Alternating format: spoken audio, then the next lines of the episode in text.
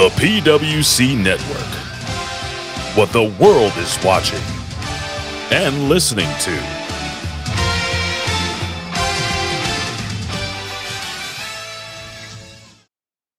Subhan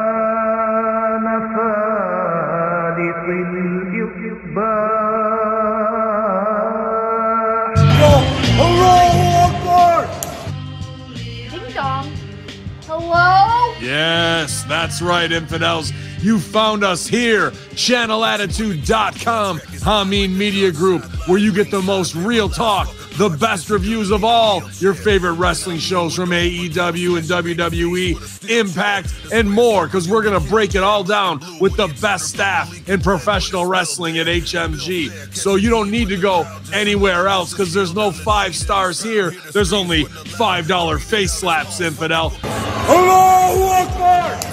So sign up today, channelattitude.com, Hamin Media Group, and join the Hamin Army for the most real talk in professional wrestling.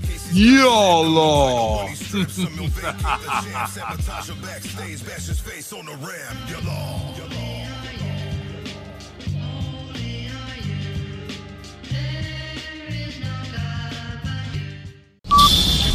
Ten, nine,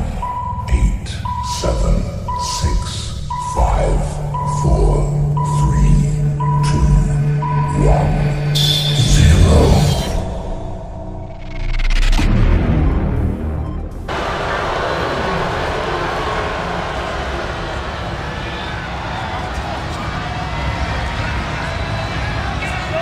Harper and Rowan, as we mentioned, found a way to way to beat the Flames. They put an asbestos blanket over those Flames, and now Bray Wyatt. Bray Wyatt looking to take advantage. Oh, and Kane driven. The referee's powerless. He's got to count the one, two, and three. Bray Wyatt and the Wyatt family.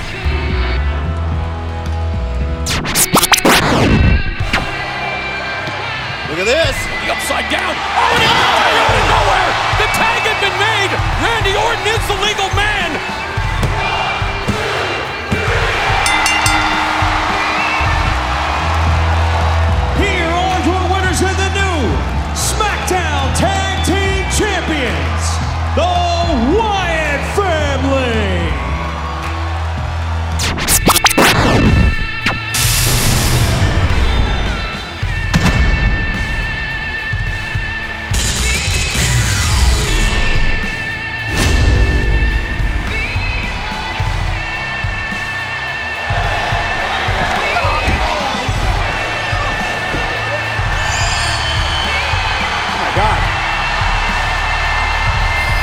Is that?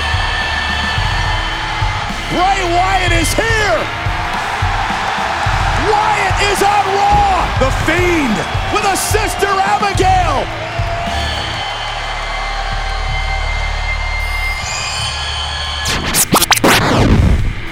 Finally, liberation for Cena. He's conquered the message.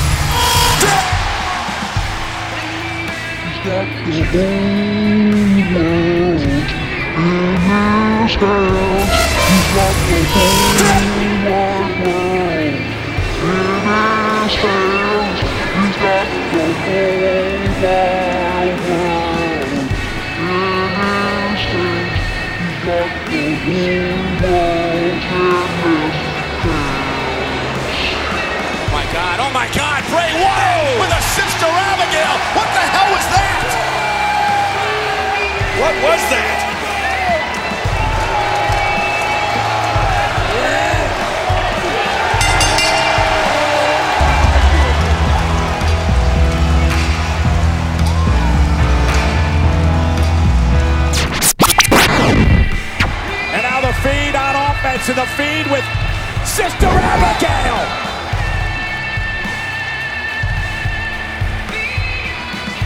The Fiend isn't finished yet. The Fiend setting the monster up again. Face first with another Sister Abigail.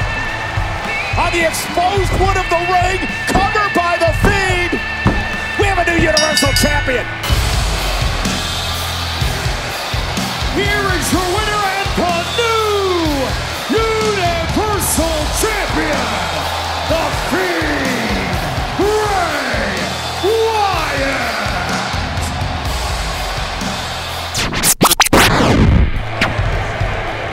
They're rumbling in the target center. Roman Reigns measuring Bray Wyatt. And loose power! Gets speared! Bray Wyatt! Exploding into Reigns. And now Bray Wyatt off the distraction by Luke Harper oh! with Sister Abigail's kiss. And the cover and the numbers game has caught up to Reigns. The Wyatt family rule at Elimination Chamber. Oh my gosh! The Wyatt family. That was awesome!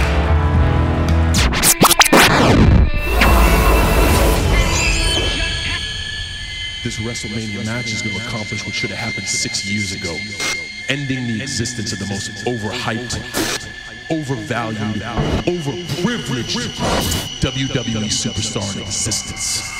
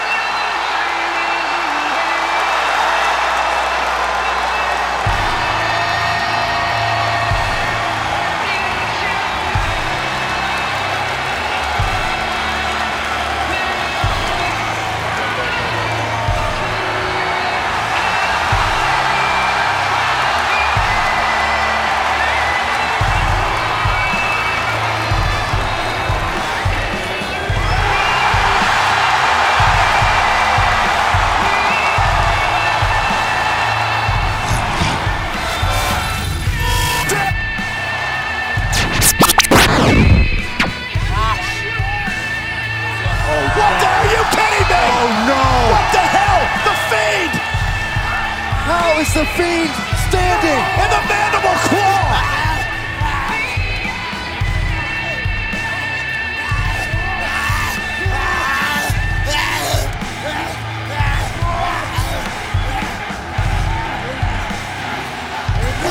Oh my goodness! The sister Abigail, the Rollins! The Fiend rose from the ashes and won the Universal Championship.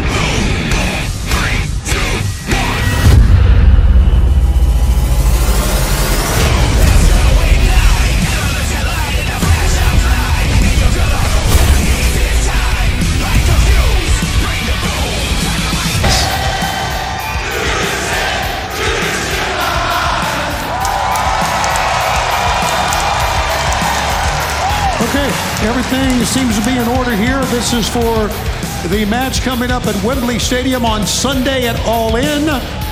Chris Jericho, Sammy Guevara has joined him, of course, and Will Ospreay along with Don Callis. And ladies and gentlemen, we have extra security here, as you might imagine, because how volatile this situation has become. We have a pen for each man.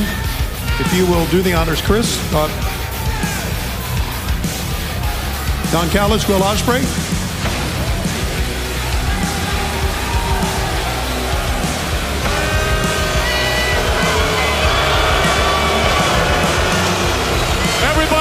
To know why I did what I did last week, Chris.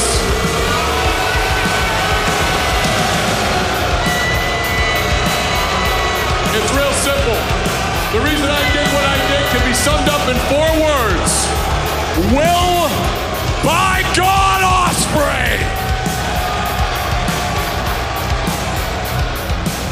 Because I realized the only thing better for me than having Chris Jericho in the Don Callis family was if I could play a part in ending the career of the greatest of all time.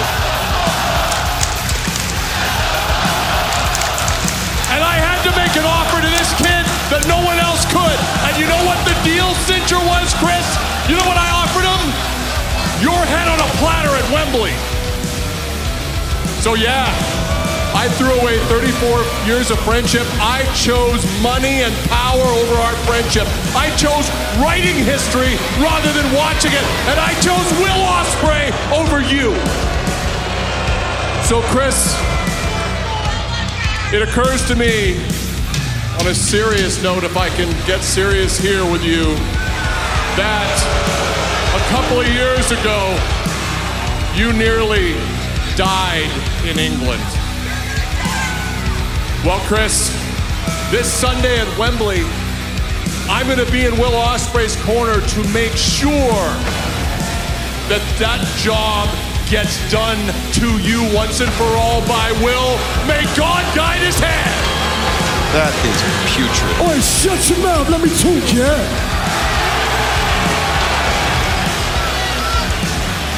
Oi, Chris, are you actually taking this match seriously? Or is this some type of vanity project to say that your band performed in Wembley Stadium? Bro, do you understand what Wembley Stadium is? It is the biggest venue in the entire of the UK. This match is gonna change my life, bruv. I've got a missus at home and a four-year-old stepson. Hey, here's some news for you guys. The day before I wrestle Chris Jericho, I'm doing an indie. So I'm trying to get as much money together to put my kid through school. This match changes my life, bruv. After this, I shut up, pipe down, bruv. After this, after I beat you in the wrestling's biggest event, I am going to be the only man to say I've beaten Kenny Omega, Kazuchika Okada, and Chris Jericho in two months. And that, and that goes very well in six months' time because my contract comes up for New Japan Pro Wrestling. And who is not gonna pay millions and millions of dollars for Will Ospreay? Because I know, I know I am the best wrestler in the world. I'm better than the elite. I'm better than Danielson. I'm better than Punk. I'm better than you.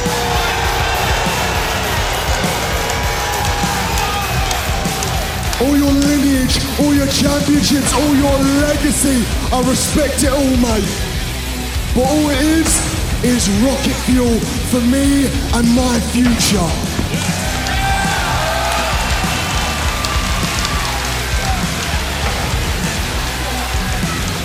Will Ospreay is signed.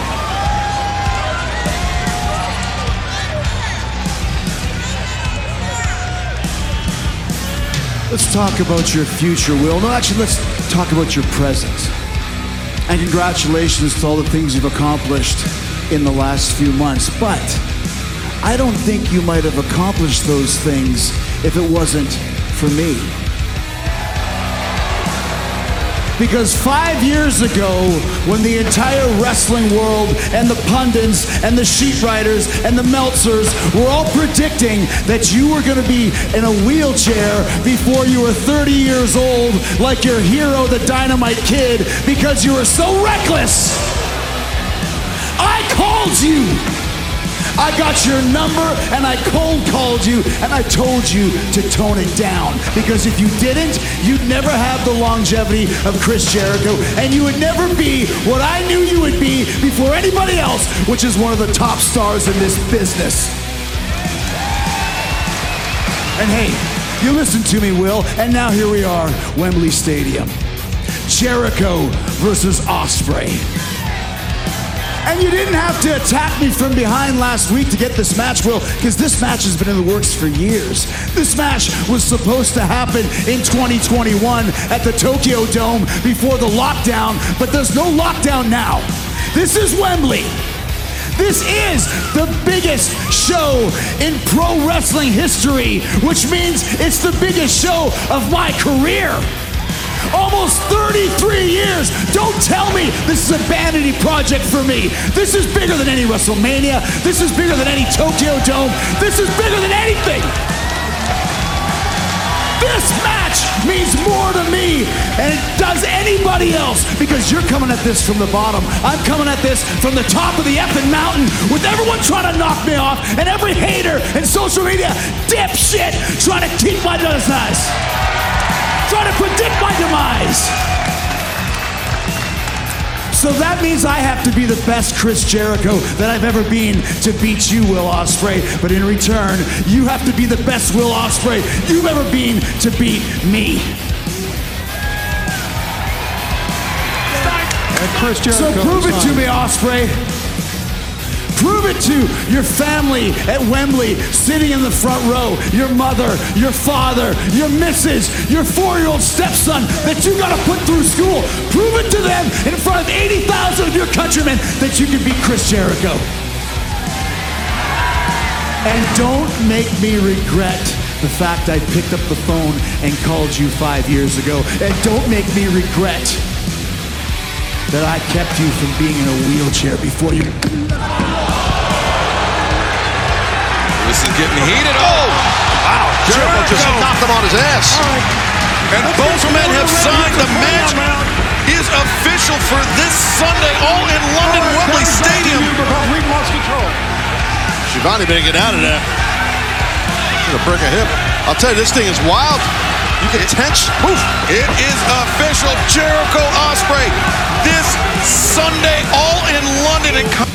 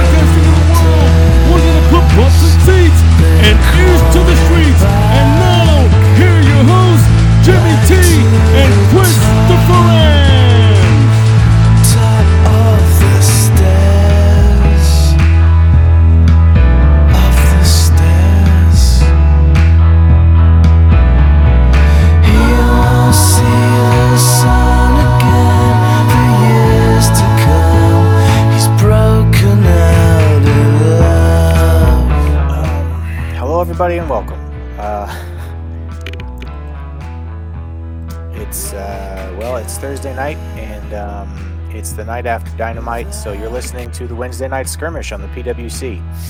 Um, usually, we try to have a lot of fun with the intros, right? I mean, uh, you know, you've all you've all heard heard me spell my name about a hundred times, and um, I had I had a I had a rhyming introduction for Jimmy all set up that that that, that included Vegemite, and it, I'm sure you know it was going to be super funny. And um, yeah, the news just broke, um, maybe about an hour before we went live here, maybe a little more than that, and. Um,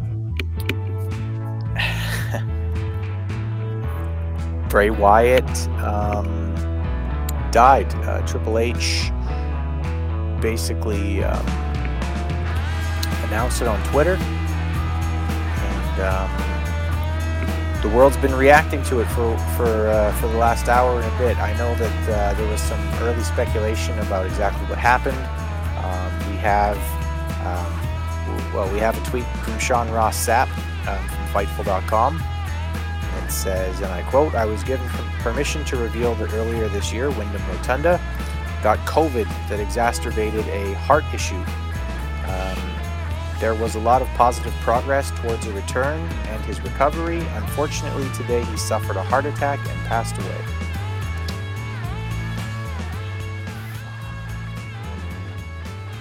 Yeah, So it was man. a- I, It was a heart attack.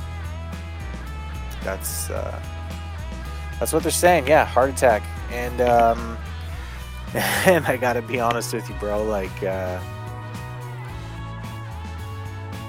I'm like I'm. Uh, I was saying to you before we went live. I've been doing 12s all week, right? 12-hour shifts. And, like I'm tired anyway. And um, but I was actually really looking forward to doing the show. You know, like I took a bunch of notes, and like you and me always have fun on here. We love entertaining the people. We love listening to you you know we love reading the comments and everything and just having an audience that you know that we know we make a difference for you know even if it's just entertainment right? We know they have fun with us and we can have fun with them. Um, so i was really looking forward to it. And honestly man like um, it's like there's a part of me that that doesn't even want to be here and not not because of me not because i'm tired but right now honestly just because I, like part of me just wants to go hug my kids you know like i see stuff like this man and um that's the first that's the first thing that goes through my mind is like you know he's he's got um he's got three little kids right and then four if you count the one that was jojo's i guess before um I, I think he's got more than two with JoJo now, as a matter of fact. okay well Yeah, I think it's like six kids or five kids, something like that, man, all up. But yeah, man, I, I know two of them are very new though. And that's just crazy dude. Like i've got little kids right? I've got uh, i've got a six year old and a seven year old and it's like whenever stuff like this happens i just think like you know how would they react to something like this happening to me you know? And uh yeah it's just really hard man. Like i didn't even know this guy right? But like just thinking about the situation that everybody's going through is uh it's a lot dude like it just and it shows you just how how precious life is you know? And also i think like it it underlines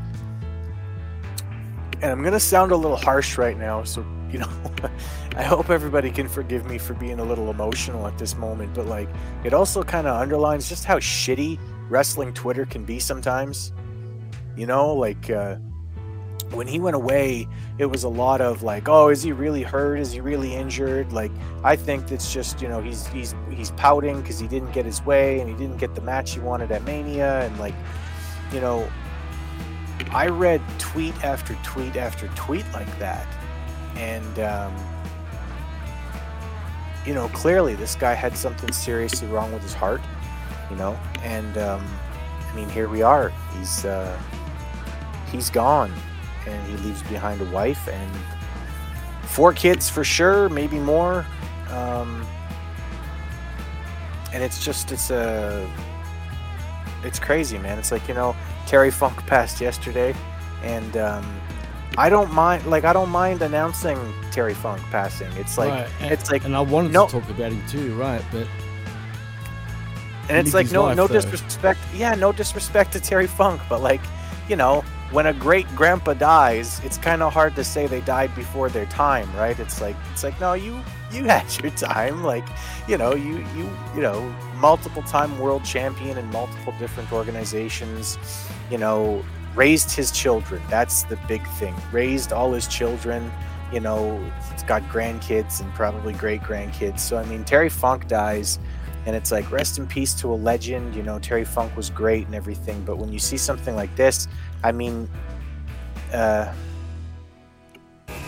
wyndham was a year younger than i am jimmy you know like wow yeah, man, it, it, it I'm not gonna lie. This one is really hit home, man. Uh, you know, it's weird because as the news broke, weird enough, I was actually playing WWE 2K23. Strangely enough, and um, once I heard what happened, I was just like, I can't play this. You know what I mean? I just, I don't know. It just seemed just different, and and, and seriously, that's just petty shit. But like,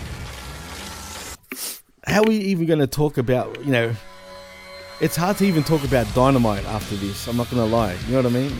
It, yeah, it's Yeah. just it, and, and it puts life in perspective, man. It, I mean, shit. I just turned.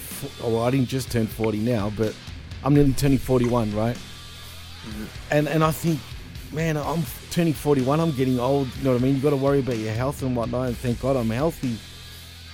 But god damn it, man! Like he's only 36 years old. You know what I mean? Yeah. 36, bro.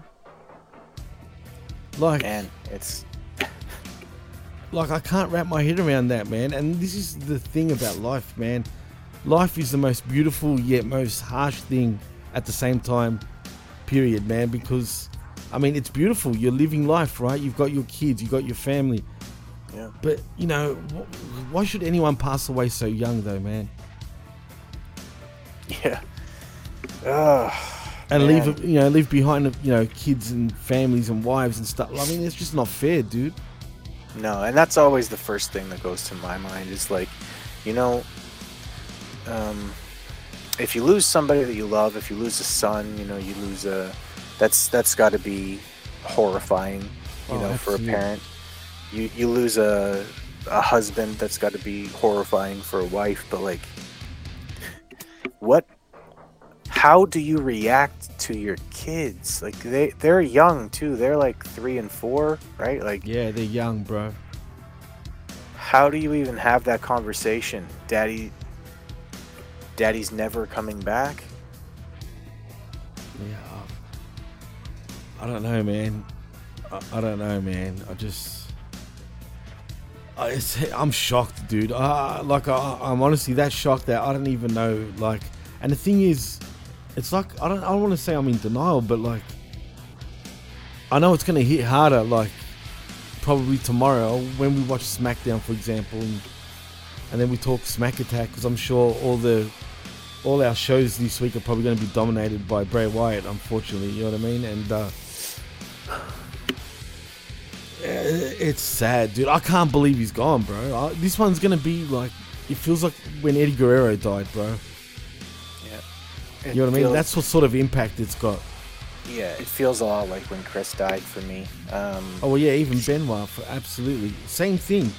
yeah Bo- both of just those both of those deaths were were like shocking and also just like hit like you know like a ton Oh. of bricks Dude, I'll never forget when Benoit died, bro. I remember exactly where I was, what I was doing, like everything, and I was back in 07.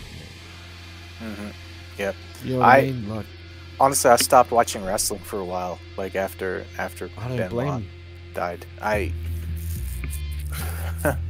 and i don't know like it's like um obviously very different circumstances you know. I don't want to i don't want to lump in uh wyndham with with chris. Maybe maybe eddie's a better comparison. But um even then, you know, it's a it, this really was just like a it was a health problem. You know, this wasn't this wasn't uh, you know drugs and uh, this wasn't uh, you know um, you know most of the time with with pro wrestlers it's drug problems, right? It's uh, you know they were on 60 somas a day or whatever, and they passed away because their heart couldn't take it anymore. Like this guy was just sick you know like he just got sick and died and it's like it you know it's hard not to make the comparison with harper like luke harper right It's Um, actually, Chris, it's similar circumstances. I know they said with Harper that it wasn't COVID related, but I actually think it was yeah because of Yeah. the symptoms. I don't know why they don't want to come out with that publicly, but whatever. It is what it is. But I think it's exactly the same circumstances, pretty similar, dude. Except one was with the lungs, the other one was with the heart. yeah and it just man it's like uh yeah i don't know i rest in peace to wyndham rotunda and uh condolences to his family and to everybody you know everybody over on that side. Um obviously we're just a tiny little podcasting group here but I can say honestly from everybody at the pwc network we're very sorry for for your loss um, to the rotunda family and uh, rest in peace to uh, I think a guy who I really legitimately was like one of the two like next big things in WWE like for a while there, right? Like I think that it was it was like there was a question in my mind for a while there like who's going to be a bigger star? Is it going to be Roman or is it going to be Bray? Cuz those are the two you know, those are the two guys that you knew were going to be super super stars in wrestling. So it's just crazy, man. It's like, you know, it's like if we lost, it's like if we lost Bret after Mania Nine, you know, like because he was like, dude. he was the next guy. You know, he was one of those guys that was gonna help carry the company forward, and he's just gone. And uh, I, I know, I know, wrestling business is pretty, pretty stupid to even think about right now, given you know, given the family and everything. But hey, that's what we do, right? We're a, we're a wrestling podcast. We talk wrestling, so Absolutely, man, and and I understand. Like, I, it's hard for me to even talk about professional wrestling, but you know, at, at the same time, that look, I don't know Bray personally, and, and I was guilty of writing him off too, man. I'm not gonna lie. Heck, I hate to say this, but I think even on the next level podcast, which which I was on with um with uh, Big Ray Hernandez and John Enright, and someone asked me who would you fight. I think it was Ray, and I actually put Bray Wyatt in there because, ironically, I was one of those idiots that that believed it wasn't. Even though we did hear the rumors that it was a medical issue and whatnot, but I just thought he wasn't mentally, you know, ready for this run. right. You know what I mean? So, and it wasn't, and it wasn't because of his talent or nothing like that. Had nothing to do with his talent. I was just, you know, I guess I was the idiot that believed in some of the rumors when it came to his mental health issues, right? And and whatnot. So I was thinking, man, if he needs to like go away, then he's useless right now, right? You know what I mean? Like, if that's what the issues were, but you know, I don't know what's sadder, man. I'm happy that he didn't commit suicide though, because that would have been even more tragic. I think a lot of people were thinking that's what he what he did. I think a So- lot of people automatically jump to that conclusion when a young person dies, right? It's Right. either drugs or suicide usually. It's very rarely something like this where, you know, you know, again, like Brodie Lee just got sick and died. And it it's not supposed to happen to people in their 30s and 40s, you know? Like this isn't something it's that not. this isn't something that's expected, right? Like I said with Terry Funk, it was like, you know, he's he's an old man, you know. right. It's sad, right? I'm not saying who gives a shit your grandpa's dead. Like, of course, like I get it, but it's not the same thing um, when somebody so young, especially with a young family, uh, passes away. Can't believe it, bro. I just can't believe it. And and like you said, man, our condolences goes out to the Rotunda family and friends because I just it just it hasn't hit home, dude. It just hasn't. You know what I mean? It really hasn't. But seeing you and and how you reacted and and what you were saying, it's really starting to like hit home, bro. You know what I mean? And I didn't think it was gonna affect me as bad as I thought. But you know what, man? This one's a real sad one, bro. And it's just like 36, dude. Oh man, it's it's sad, bro. And I don't know what they're gonna do on SmackDown if they're gonna treat this like you know there's gonna be no show essentially, and we're just gonna have a, a Bray Wyatt tribute, which I'd be cool with. I'll I'll love to see it, but damn it, it's gonna be emotional, dude. Yeah. Well, I don't even know. Like I said, man, I don't even know how to how to react to it um, yet. I just know it makes me really sad, you know, that that, that happened. And um, again, like I I try to put myself in the position of everybody who's going through everything right now, and I just think, man, like, how do you even have that conversation with the kids? What do you even say? Uh, I don't know, man, and and I feel sorry for JoJo too because I can only imagine what she's going through, dude. And Yeah, well, I mean, right now she's got to grieve the fact that her husband died, and also she has to try to be the strong one for her kids, like at the same time. That's uh, that's a lot. yeah, it is, man, and it's I, I don't know what to say, man. It, it- this one, like I said, it's it's gonna be one that's gonna be sort of spoken about, I think, for years to come, dude, because this guy literally had the whole world in his hands, bro. And Yeah. Oh, this is yeah, exactly. Like he's a main eventer at the at the time, right? Like he's uh, this. Yeah, this isn't. Um, you know, you don't like to make comparisons really with this kind of thing, but like this isn't like when Bossman died or when No, Test died or you know what I mean. This is. Uh, I mean, this is Owen. This is Eddie. This is Chris. Absolutely. This is Yep. you know It main is. eventers gone in the middle of what you know They're prime, dude. yeah, in the middle of their prime, in the middle of probably what could have been the best work of their careers. Um, Crazy, dude. Anyway. Yeah. It's crazy, Anyway, bro. dude. It's look, yeah, fuck, man. But you know what, Chris? We're here for a good time and not a bad time, and you know. But we're not here for a long time, dude. And that's that's the fucking. That's the sad part of life, and I'm not gonna lie, man. As I get older, I think of you know, you start thinking of death and shit like that, which is Yeah. sad to say, but it just when you see healthy, fit looking dudes like like Jon Huber and you know and Bray Wyatt pass away, just the way they did, man. I mean, it makes you think like because you think you're untouchable, man. Especially in your twenties and thirties, you, you you think you're untouchable, but you know what, man? We're fragile, dude, and it, and you know here right now, gone tomorrow, bro, and that's the sad reality of life. You know what I mean? yeah, no, exactly. But what's even sadder, Chris, is that we outlived these guys, man. Right now. Think Yeah. about that for a moment. Oh. That's what's crazy, dude. I know, man. It's you. You start thinking to yourself that you're too young, you're too old to have died young, and then somebody your age dies, and you're like, nope, I could still die young. This Crazy, bro. But yeah, man. But but it, but you know what, man?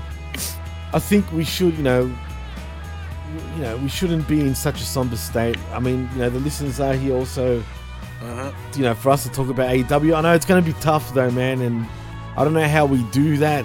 I don't know how we're going to do it, but you know what? I don't know, Chris. What do you think? Do we talk AEW t- tonight? yeah, on the man. show? Let's let's do it. Do we try?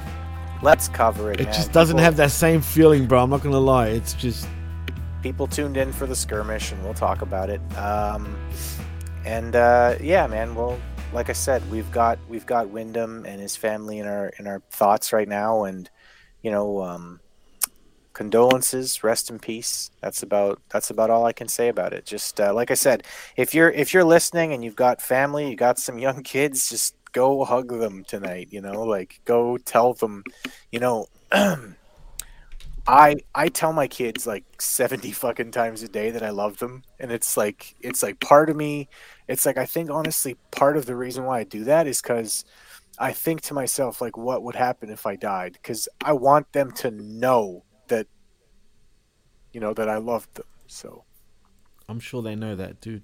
you know, if You you've know got that, man. You know, if you've got kids, you know, tell them. That's all. Oh, fuck. All right. How are we gonna this- do this, Chris? Fuck this shit. Let's talk about dynamite. um, Jesus, man, I feel for you now, bro. But you know what? You're not gonna. You're gonna be here for your kids, bro. Don't worry about that. Thank you, man. I know you will, man. I, I know I'm not God. I'm not the one who has the you know the hand of whatever. But you know, you've got your whole life. You've got a reason to be here, man. And I know you know with Bray that doesn't mean he doesn't have a reason. But in a way, it's so poetic with him as well. The way he's gone out, you know what I mean? And Yeah. at such a young age, because it felt like if anyone, and I hate to say this, and we'll go on to Dynamite. You you always had that feeling that something was I don't know, man. It's just the way he is. You know what I mean? And yeah, that's life, bro. And yeah, it sucks, man. It does. It really does. Speaking of things that suck, let's transition to Dynamite. Um, all right. Show proper begins with the Elite making their way to the ring for a six man tag match. Yes, I called it a six man tag match, not a trios match. Um, their opponents are the Golden Bullets. Uh, that's actually just something that I've coined, the uh, Bullet Club Gold. The match is thrown out real quick, and there's a big fuck fest to begin the night as the club beat up the elite um, before FTR make the save. Uh, Takeshita attacks Kenny, who gets him up for the one winged angel but can't deliver it. Um, so yeah, they started the night off with just a big, uh, a big schmoz kind of thing. Uh, everybody's just kind of beating everybody up. Uh, Juice Robinson nails the referee to start, so the match gets thrown out right away. Um, I thought that this was an exciting way to start the night, but also a bit confusing because I maybe it's just me, but it feels like they're transitioning from like from one story to another story way too quickly in this company. Like I still feel like where's where's Blackpool Combat Club?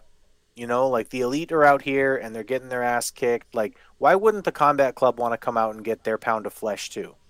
You know, we see them later in the night and they're that but they're now fighting with the best friends for some fucking reason and and you know, the the Bullet Club Gold, they were feuding with with with CM Punk and it's like right away now they're feuding with the Young Bucks and the Elite and it I don't know, for me it just it feels like they jump too quickly in this company. Does that make sense? Absolutely, it- it does make sense, and you're not wrong. They do jump around, jump up, jump up, and get down. See what I did there? House but um, yeah, um, but I think because of uh, All In and their couple of days left to build to something, that's all it is, dude. I mean, that's why they jump around. I mean, they've got to book all out too a week later. So how else are they going to do this? You know what I mean? It's their No, fault. It, it really is their fault. Like this is some this is some self inflicted wounds going on Absolutely here in AEW. Like Right. man, these guys they've had all this time to try to build something and like the biggest it's it's like, you know, generally the biggest match on the night is the one that gets uh, you know, the contract signing. And we'll get into it, but like there was a contract signing for Chris Jericho versus Will Ospreay. Who cares?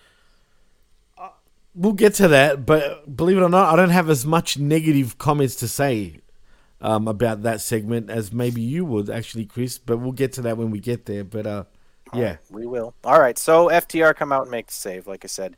Um, Renee is backstage with MJF, and she asks him how he's going to feel uh, performing it all in in front of 80,000 fans. And he says he's going to get pretty chubbed up. Get it? yeah, Get it? Because he's going to get a boner. chubbed up. Yeah. Good one, Max. God damn So it! he's but you know asked- what? He's Oh, asked how much continue. pressure is he feeling, and he says, "You know, the old me would have told you none, but the the truth is, it's a lot of pressure. It's the most pressure that I've ever had in my life, and it's the biggest event in the history of pro wrestling. I really wish they would stop fucking saying that. Like that tagline is true of a single metric, maybe. It might it's be not. true. It's bullshit, bro. How is that even possible when WWE have actually outdrawn, like outdrawn eighty thousand before? That's a fact. I exactly, and also was it WCW that went to North Korea or whatever? Weren't there like a oh, hundred? Oh yeah, that's people? technically the biggest event in the history in terms of attendance of professional wrestling. Yeah, you're right. Absolutely. Yeah. And it was New Japan. everybody- it was New Japan and WCW. Because everybody was told to show up or they'd be executed. Yeah. But still, you know, Whatever the case, it's still got over hundred thousand, over one hundred thousand people, literally. right. So Max says he's ready for the pressure, uh, and I gotta. This went on way too long. Like I, I'm not even saying this. This isn't even me, like you know, cutting things short because like I'm sad or whatever. Like I love Max. I've said it a couple of times, and I think that I think that MJF is like the future of professional wrestling. I I think he's the guy you build your company around for the next 15 years. That's how good I think MJF is. But right. th- this just I don't know. I, I- we'll we'll get into it at the end of the. Uh, Cole also has a backstage thing, and I'll say what I've been thinking here about it. Like, but well, maybe okay. I'll bring it up now. I think they're jumping the shark. Like, I think that this is this episode was officially where I went. This is too much MJF and Adam Cole. Yeah, and and and really, where did it really? What changed? Nothing. It's it was exactly the same shit that we had the last two weeks. Yeah, we know Is they're gonna not? try. Right. It it wasn't exactly the same fucking thing. What's so fucking different, man? Because I don't know. I can't tell the difference. Can you? Nope, not at all. And it was less fun tonight. Is is basically as much as I got out of it. it. Is like it wasn't fun. Like which has been the whole shining feature of the better than you Bay Bay segments is that they're fun, and there was Right. nothing fun tonight. It was just Yeah. I don't was I don't yeah. know. Yeah, And it you was know just what? it was just yeah, it was just yeah okay. It was literally like, yeah, you know what I mean. But um, you know what, Chris? It's funny because you know you and I were the ones that praised this shit, right? Weren't we not? Yep. But here we are saying it how it is. It sucks now because not only have they drained it, they've literally drained it, but there's nothing new to add. They just don't know how to move forward in terms of storytelling. They clearly don't, man. Yep, exactly. Um, the giant babyface Jon Moxley uh, makes his entrance to Wild Thing, and the crowd is just going nuts for him because he's such a big babyface in this company. I don't understand. But shout outs to the hammer with the one day at a time gentleman, which is so true with, with AEW. Um, but yeah. Um, yeah, no, no, you're right. Uh, I don't understand why the. I mean, he's even moving out like when you move when you come through the crowd, you're a friggin' babyface. I don't Yeah. care who you are. All right, that's your entrance. You you're coming out as a as a babyface, yet you're a heel, but the fans are fucking cheering for you. I wonder why. It's really, really dumb. Like the the point of coming out in the crowd is to try to humanize you, right? Because Right. You're, Like you're, a you're a person person just of the like people. They are Right, you know? exactly. Like when Edge and Christian used to do this entrance from the crowd, that's how it came across, right? Was like, oh, these guys are like in off the street kind of thing, you know? Literally, And, that's like, how they portrayed him. Yeah, so it's a it's a babyface thing to do. Wild thing is never going to be booed. Like I don't no. I don't it's just it's it's stupid that they keep fucking doing this. Anyway, Fénix sure uh he does the same things that he does in every match. Um there's a bunch of stuff outside the ring quickly. Uh, Mox rips the mask, uh, tosses the kid around a lot. They both no sell a bunch of big offense because because why not? Why um, not? Moxley, I did I did kind of like that a lot of times Fénix was going for like his same big moves that he always goes for and Moxley was countering them. Like I'm not the only one who has seen every Fénix match ever, you know, like and that's the thing is like Fénix does the exact same moves in every fucking match. Why wouldn't somebody figure out how to counter it? Right. It's true. If you're going to use the same old shit, then yeah, this makes totally total sense. So yeah, I can't be mad at that, no doubt. Yep. There so there was a middle portion of this match that I was starting to think, "Oh, this isn't too bad." And then they got to the end and I went, "Okay, no. It started shitty, it ended shitty. They did okay in the middle." Um, but uh, everybody's kicking out of everything. Like, you know, there's a top rope double arm DDT like thing, and it's it's a two count. And you're like, get the fuck out of here. Somebody drops you on your head from six feet in the air, you die. Never mind kicking out at two. Um, anyway, Mox does his hammer and anvil strikes, and they just look like shit. I don't know if he just needs to practice them or what, but like, I can honestly, I can do a hand, a hammer and anvil strike that looks better, like here, like right now. I can do strikes that look better and are would still be safe. Like, don't do the move if you can't do the fucking move. These two guys are two of the shittest worked punches uh, guys. Period. Dude, they, these two can't even throw worked punches at all. Like they just don't know how to. Moxley's just disgraceful, bro. I mean, how does a guy that's so hardcore, and I use that, that term lightly, hardcore, not know how to fucking throw a worked punch? I know, man. And you know, like speaking of Terry Funk's, uh, you know, passing, I- I was watching like little clips. He knows how to throw, right? Holy shit, man! You watch those fucking punches, and you're like, and you're. I boxed Jimmy. I boxed for over a decade, and I'm watching Terry Funk going. Is he connecting with those? Fuck, those look good. But honestly, is it really that fucking hard when you think about it? You know, a lot of guys do the the the way that that you should be taught, right? You know, the hand to the to the forehead, throw the punch, hit your hand per se. But if the camera if the camera guys are in right positions, it doesn't actually look so bad, right?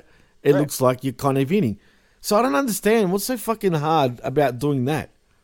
Like, I don't know, Jimmy. It's like I, I know that there's a craft to it, but it's not like Uh, Terry absolutely Funk is there's the only craft, guy who's but- ever thrown good punches either, right? right? No, no, we've but seen- right, you know, different guys throw them differently, and they still look great. You think about a guy like Terry Funk, a Bret Hart, uh, Scott Hall. All three of those guys threw working punches that looked very different from one another, but they all looked like they were punching people.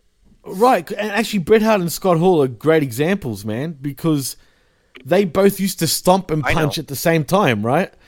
No, but do you get what I'm saying? Like they they would both stomp, punch, just for the you know for the cadence, man. It looked like it sounded like they were hitting, even though you know subconsciously you know you know what they're doing. It doesn't matter. You can believe that they're hitting because of the way they're throwing. So if you can't hear it, at least with the stomp and punch, you can hear it and see it.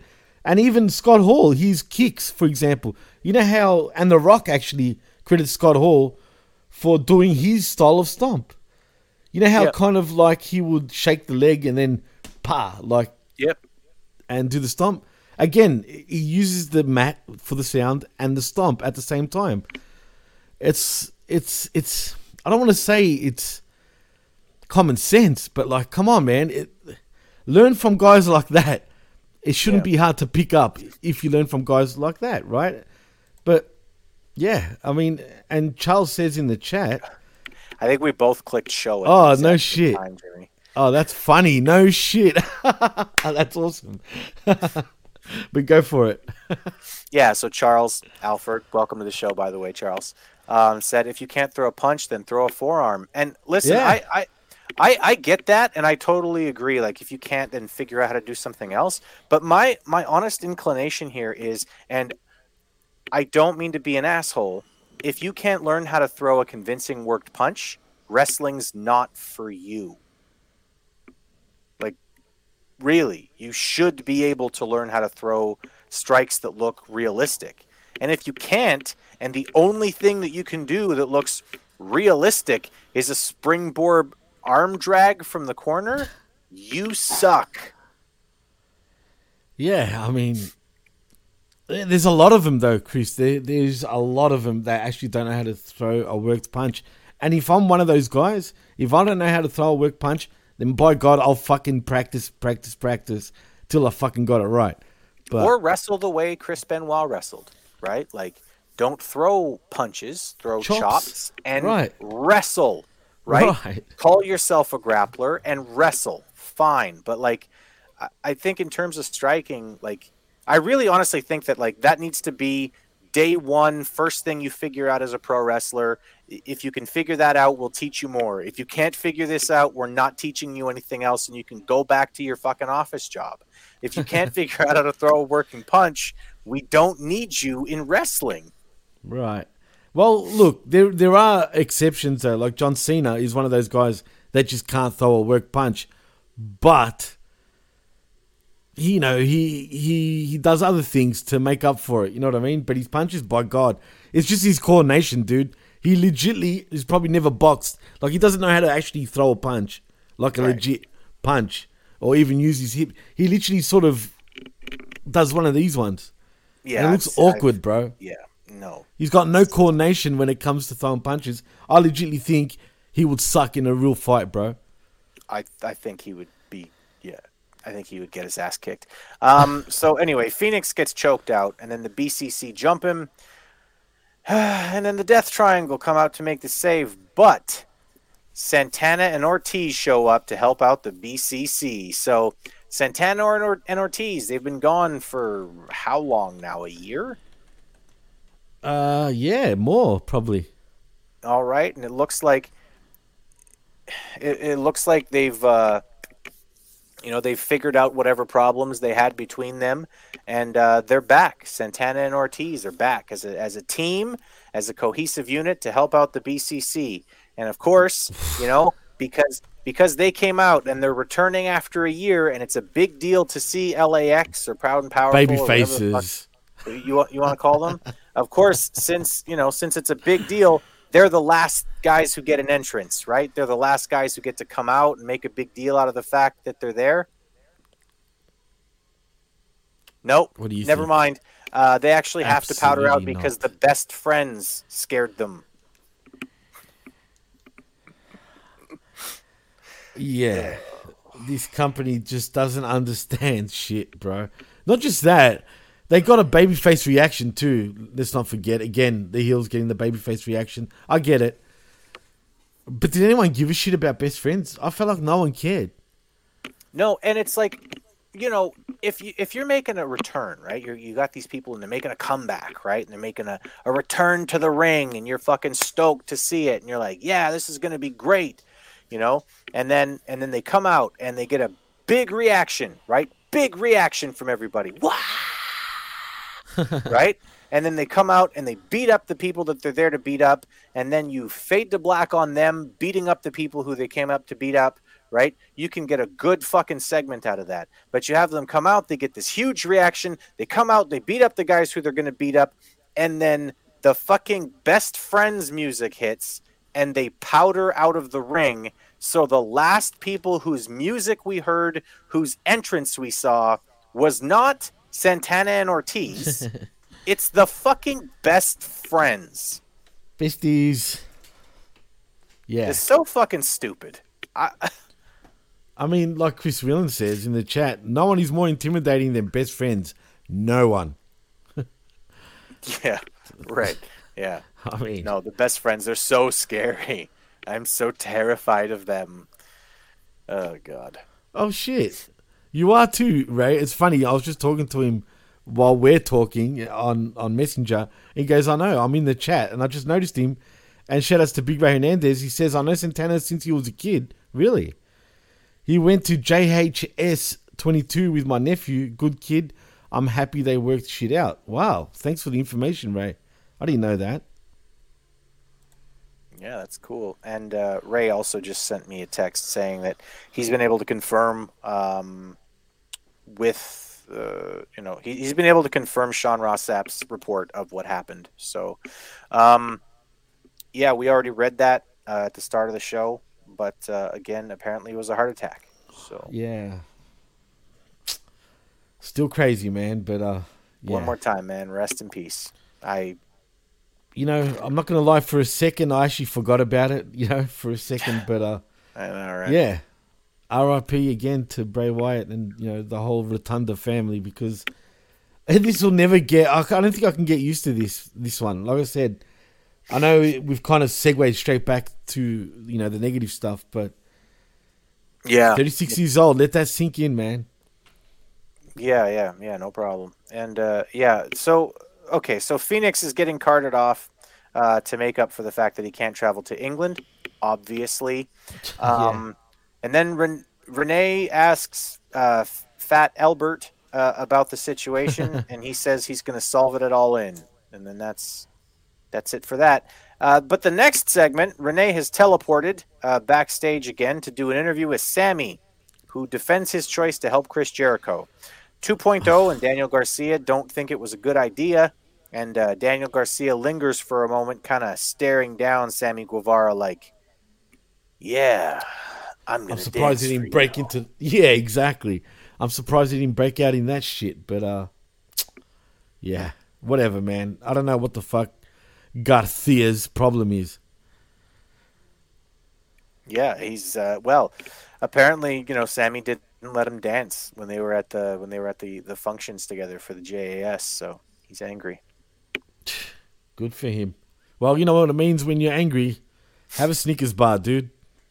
That's right. You're not Just yourself saying. when you're angry. Yeah, you're not. Definitely. All righty. Well, um, Will Ospreay is invited to the ring, uh, and uh, we're getting a contract signing, Jimmy.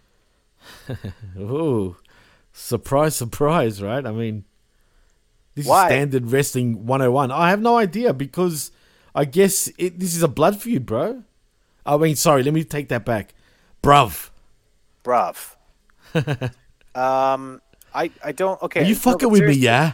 No, but seriously, how come there's no contract signing for the six man match that we just saw? Uh, uh, uh, how come there's no contract signing for the main event or the women's four way or the tag team match or like True. how come we're not getting contract signings for the ma- for like for the title matches, but we're getting a contract signing for Chris Jericho and Will Ospreay. Now listen, Jimmy, you're going to have to go ahead and you're going to have to take you're going to have to take this for me here. You're going to have to take a question from me, okay? Okay. Because No problem. You know, you know like I watch American wrestling, right? Like that's what I watch. I watch American US-based wrestling. Okay. right. I um I don't watch Japan. Okay, I just don't. so tell me, like clearly, these two guys have to have have to have heat that goes back years, right? Like these guys have to have been talking about each other in interviews and like just barely missing, you know, having the big match against each other or whatever, right? Or they've had like 12 huge five-star matches against each other and this is like the final one, right? Like that's that's basically how the feeling of this segment came across, right? So please, Jimmy, explain to me the history of why Chris Jericho and Will Ospreay is such a heated match. Well, apparently, according to Jericho, it goes back five years when he told Ospreay to slow it down and and and take it easy in the ring. That's all you need to know, Chris. So that's where it stems from.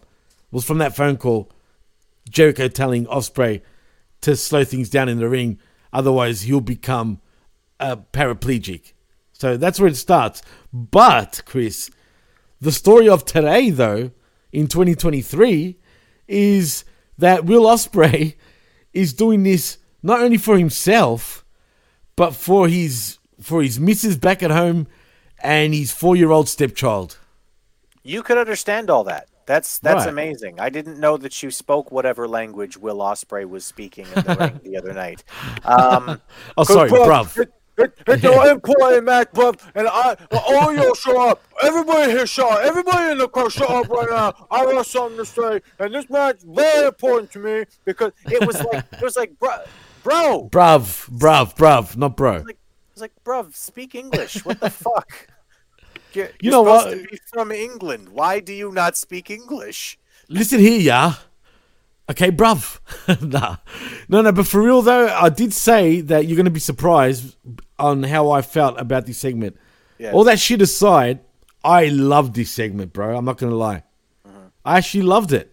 I'll tell you why. First of all, for what we've got, there was no build. Absolutely no build. Really, there was no fucking reason. The reason is bullshit. All right, that's that's what it is. But for the bullshit, right? I thought they both hit it out the park. Sure, Ospreay said one too many bruvs, and he could have like cut down on the bruvs because you know Vince Russo, bro. Unlike Russo, Russo's that was his gimmick. That was part of his gimmick. He can bro it up as much as he wants, bro. Right? But fucking you, bruv, yeah, as you like saying as well. You got to chill out on the bruv. But all that aside, that is the best Ospreay promo I've ever seen him do, and it felt real, bro. It felt real. And considering we've only got two more days till fucking uh, all in, too much in and out going on with AEW. Um, yeah. Hey man, they built it. Now I'm looking forward to the match. I'm not gonna lie, man, because they did so well. Even Jericho, bro. Surprisingly, his response was pretty fucking good. So you know, all that aside, I think I felt they did a great job for what they had. You know what I mean? So they got me interested, bro. At least. I, I think that uh, I think that what I will say is that this promo from Will Ospreay was my favorite foreign language promo that I've ever heard. Um, it was definitely like I could understand. I couldn't understand any of the words he was speaking, but I could really understand the emotions that he was having. So um, so good on him. And uh, and then Chris Jericho took his shirt off for some reason. That's Why- Canadians, bro. Canadians. why is the why is the 50 year old man why is the 50 year old man taking off his shirt right like, what- why in the world was i getting that right Uh, come on, keep going, keep going. no no no i'm not i'm not going to actually strip that's that's as far as it goes for me Oh Um, shit, man! You- You're a funny cunt, bro. No, but for real, like, yeah. Why did he take his shirt off? It's funny. I'm only reason why I say Canadians, right, is because last night I was watching Super Troopers 2, bro. ah, it's a great show Uh, yeah, the first one, nothing beats the first one, but the second one, because it's between the Mounties and the Vermont fucking sheriffs, county sheriffs. It's fucking the way they portray the Canadians on that fucking movie is fucking hilarious, bro. And uh, bro yeah. canadians in pop culture are fucking hilarious it's funny, all the bro. time like always, bro. Like Terrence and always- Phillip.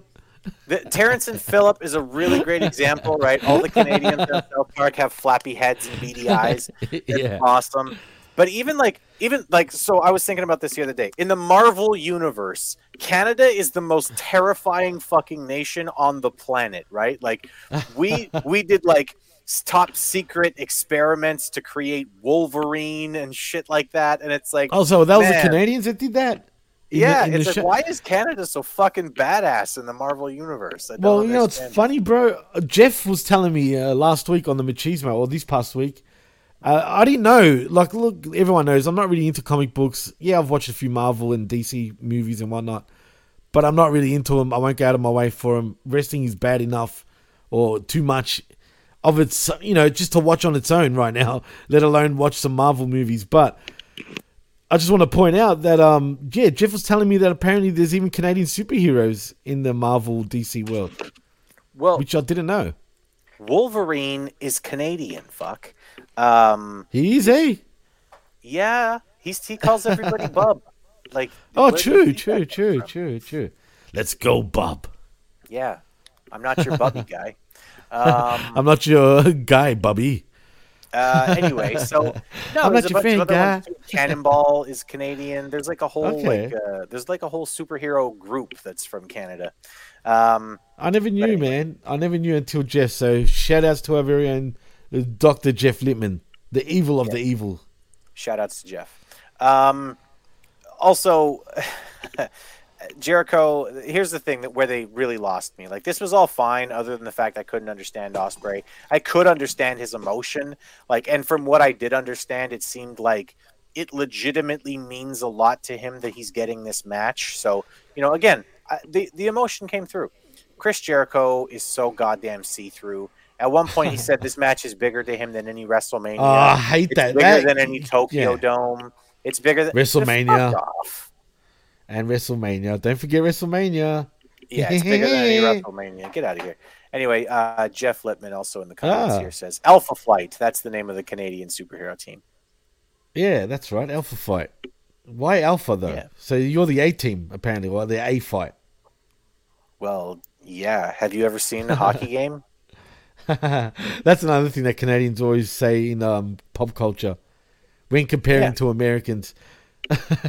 I, If anyone hasn't seen Super Troopers Part 2, go check it out, man. It's fucking funny. It's a great show.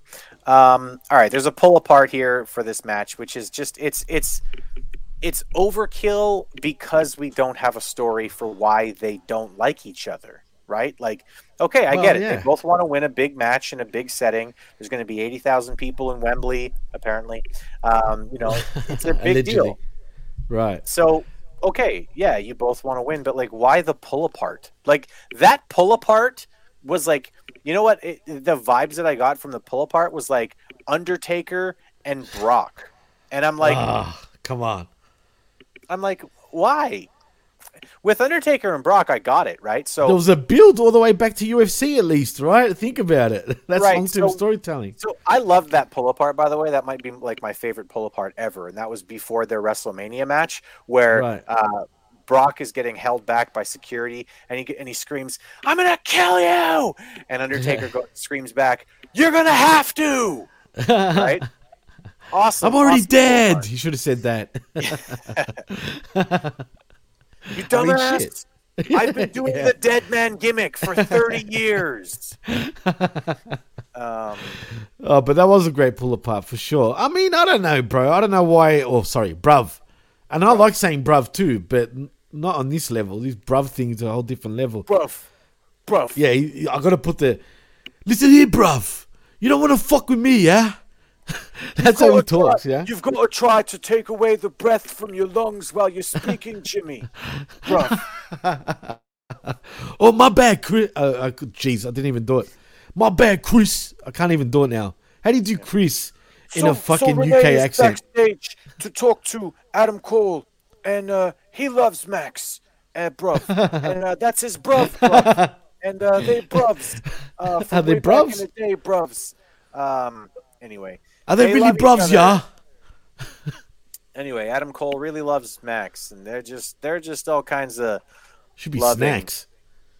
Um, you know this, Jimmy, because you live in Australia. Specifically, Oh. you live Ah, you, you live in the part of Australia where this is important, right? But like shark jumping isn't a sport you want to win at, right? Like Uh, no.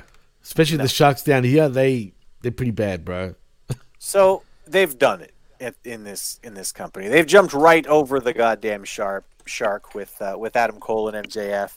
This was stupid, and they replayed Yeah. like a bunch of clips of like the moments where Adam Cole looks like he's gonna hit MJF, or it looks like he's gonna get whatever, and then and then he and then he gets really mad at Renee for asking him about maybe having some ulterior motives. He basically is like, "No, Renee, no, Yeah. no. I love Max. I Max and I are getting married and you can't stop us. And Yeah. that's not really what That's happened. weird, bro. That's what happened. No, no, no, but uh, actually, that is what happened. I, you know what, dude? I, I literally was looking at my phone and I looked up and I'm like, did he just say that? what, what's what's his problem, man? What's he paranoid about? Why is I he like Max. insecure? Right, he's insecure, dude, like a fucking bitch, like straight up. It's a little bit. Like, you know what I mean? It's like he needs to be reassured every day. Like, are you sure you love me, Max? Bruv, tell me that you you bruv me. Like, seriously, like, does he need to be told all the time? I mean, he loves you, bro. Bend over already. Tell me I'm your bruv, bruv. tell me I'm your bruv, bruv. Yeah, exactly. It almost sounds Tell like me, tell bruv. me when I'm telling lies. Tell me. tell me, Um, bruv. Come on, bruv. Anyway, this was this, I, the whole thing was stupid. And like I said, it feels like they've jumped the shark with this whole thing. Like they're just overexposed at this point. They've been funny, they've been cute. Now it's just annoying, and I don't want to see it anymore. I know it's become annoying because it's the same old shit. And I'm sorry, TK, same old shit won't get you by this time, bruh. Sorry, No, bruv. bruv. That's Um, my bad. All, all right. So Darby Allin comes out with Dick Payne for a tag match against AR Fox and Swerve. Um, Fox and Swerve take control early, bringing Dick Payne's mom into the proceedings. She's at ringside, so they they kind of they kind of beat up uh, Dick in front of her, and she's very upset. Um, it's an indie bullshit match. Everybody's in the ring at the same time. Nick Wayne gets the win, so so already Fox and Swerve have no heat again. Like you know they they've already this has already been paid off, right? Uh, Swerve and Fox lost, so so it doesn't matter. And then Swerve takes the mic and he laughs a little bit. He said he's disappointed in Fox, uh, in AR Fox, and uh, and Swerve says Fox is a loser. So Fox gets fired Wow. and then beaten up, and then Sting and Nick and Darby come and make the save. Um, for a guy who literally two weeks ago beat Nick up so badly that they left him in a pool of his own blood in his in in his gym at his home. Yeah. Yep. And AR Fox came out wearing the shirt he was wearing stained with the kid's blood.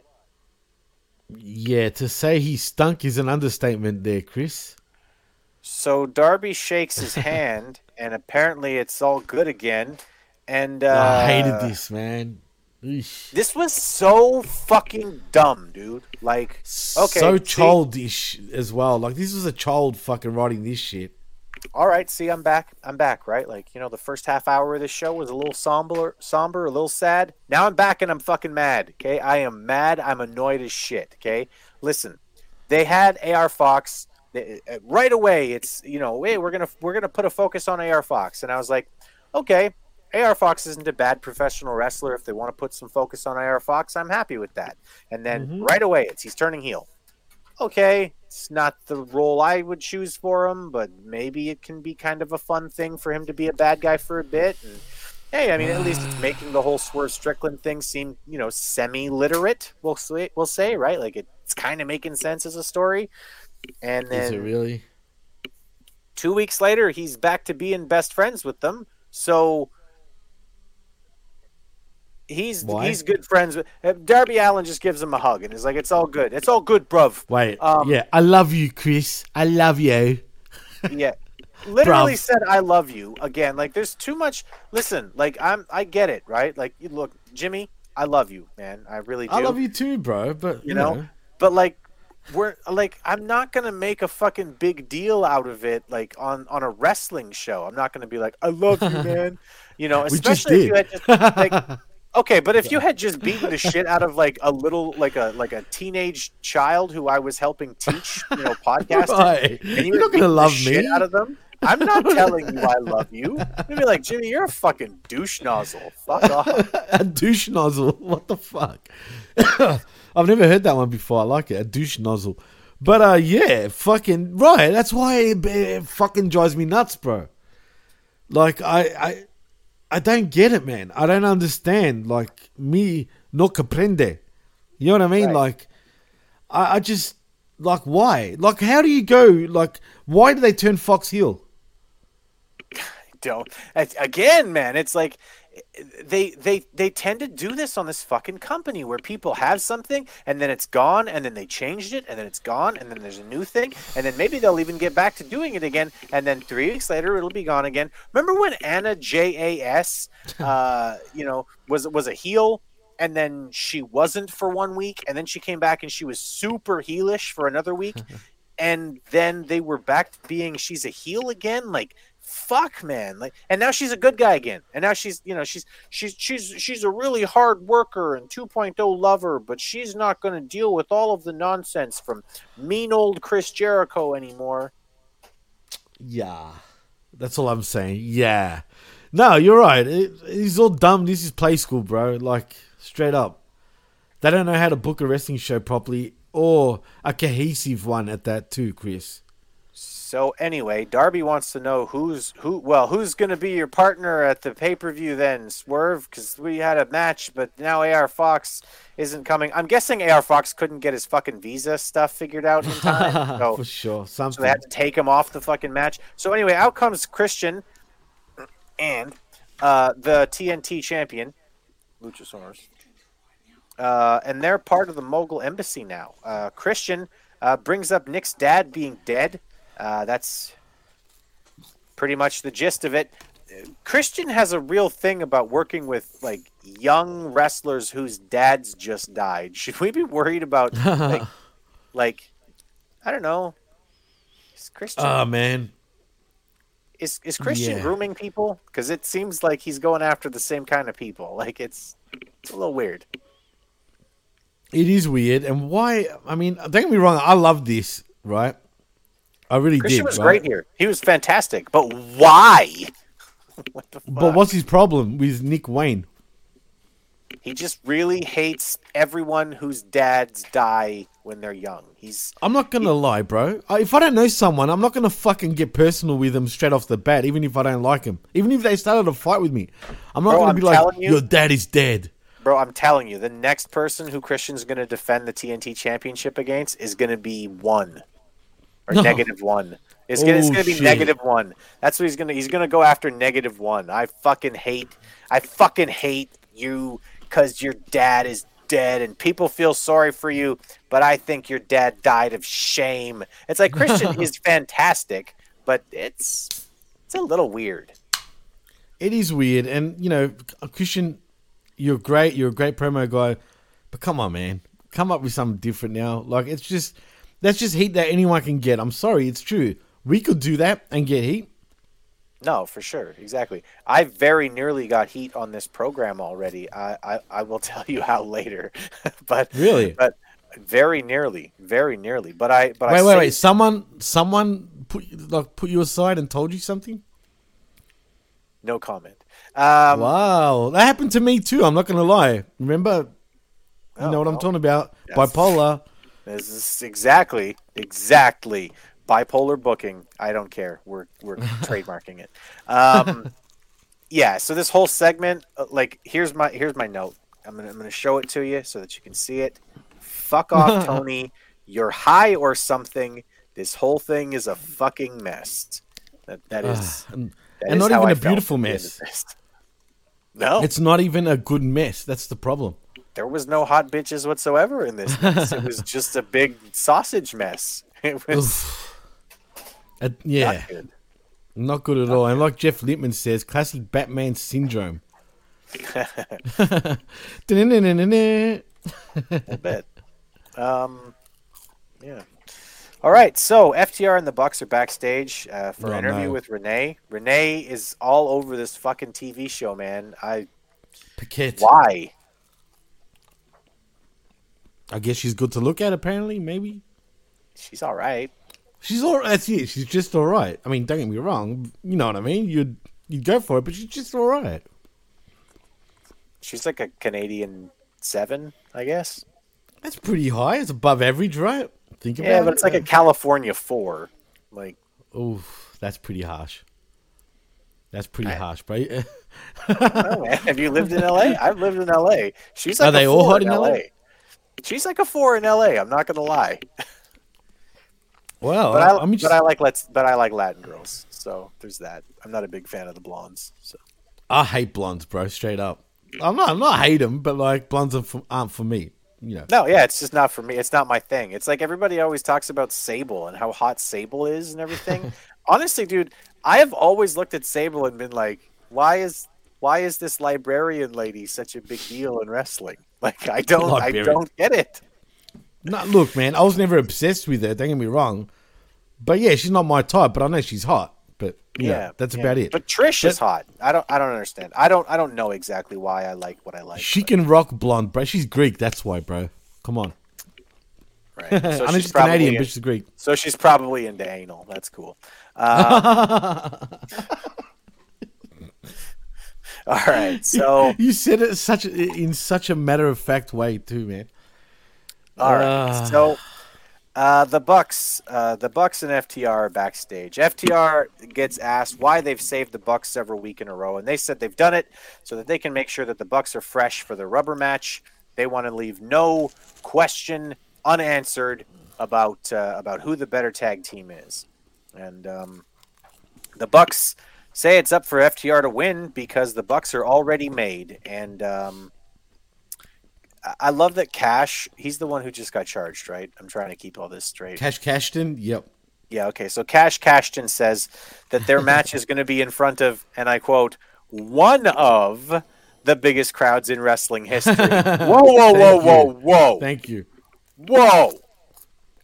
What's all this Facts. one of stuff, Cash? I'm I am concerned for your future in this company. what do you mean one? You know what of? that means? They're losing, bro. One hundred percent. Uh, the Bucks say FTR are here because the Bucks invited them, and FTR talk about how the Bucks always bring up FTR. Blah blah fucking blah. This went on a bit too long, and I don't believe it. That's the problem. I don't believe it. At the end of this, I don't think that these two teams really have legitimate heat, and I should. And if you can't convince me, you've done it wrong, Jimmy. Um, yeah, you're right. This is like a bunch of girls sort of arguing in some ways, right? But I will say this: I loved what the Bucks said, though. I'm not gonna lie. I feel I thought the Bucks were better in this segment than FTR, even though I thought the whole thing sucked. But in terms of who won the verbiage, I think the Bucks did because there was a line where I think it was. uh Do you remember what we were calling the Bucks? We Yeah, gave him a different name. Oh yeah, Marky Mark. That's it. Mark Jackson and Mark Jackson. Was it? Or was it? yeah, Mark Jackson and his big brother Mark. yeah, they're both Marks. But anyway, he said that you know we gave you their names, like the FTR name, and it was created through a YouTube show, which it was, being the elite.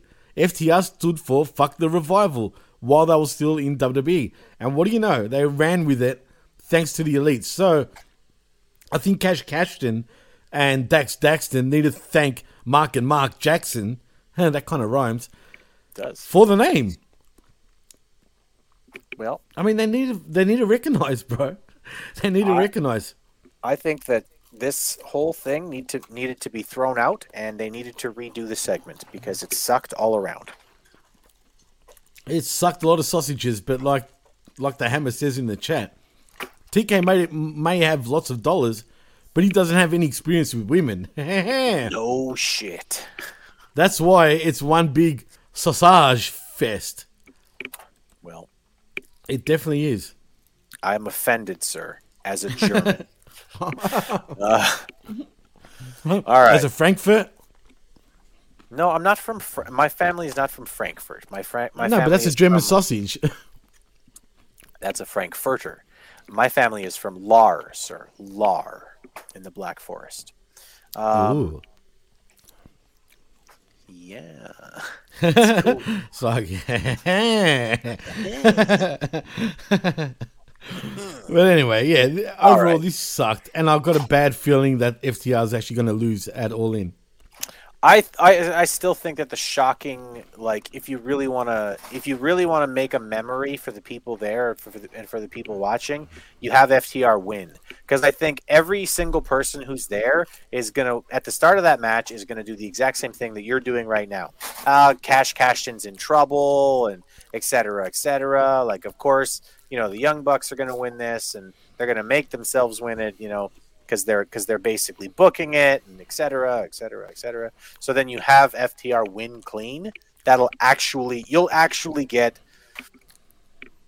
I don't want to say Undertaker streak being beaten reactions, but you're going to get a Mm. lot of people in the crowd being like, "Holy fuck!"